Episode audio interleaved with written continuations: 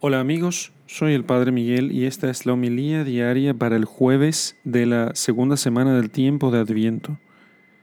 Lectura del Santo Evangelio según San Mateo, capítulo 11, versículos 11 al 15.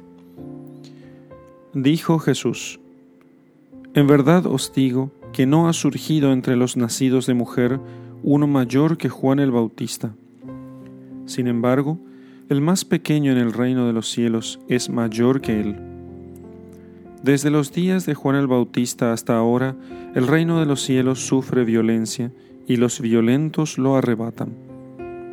Pues todos los profetas, lo mismo que la ley, hasta Juan, profetizaron. Y si queréis admitirlo, él es Elías, el que iba a venir. El que tenga oídos, que oiga.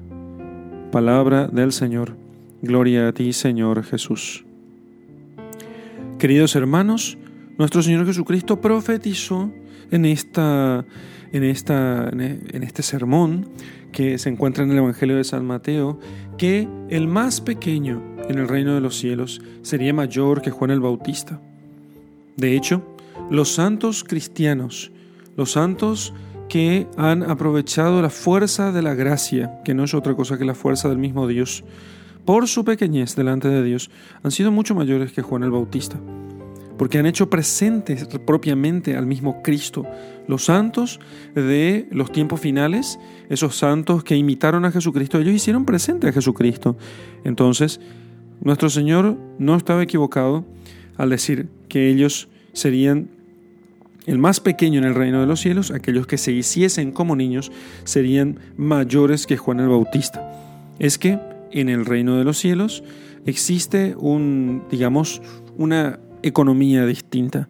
Aquí el mayor no es el que tiene más, sino el que se tiene por menos, el que entiende de sí mismo que es lo menos posible y entonces solamente espera de Dios. Juan el Bautista fue un signo de preparación para la venida del Señor. Él no tenía nada, o sea, vestía con, con ropas de piel de camellos, con un simple y llano cinturón de cuero, y se vestía, de lo, se alimentaba de lo que encontraba en el, en el desierto, manifestando con eso que él era precursor de otro que no tenía, según las mismas palabras de Jesucristo, dónde reclinar la cabeza. Así entonces, el representante de Jesucristo, el que lo imita, el que lo sigue, el que lo predica, también debe vivir en el mismo despojo, en, la, misma pobreza.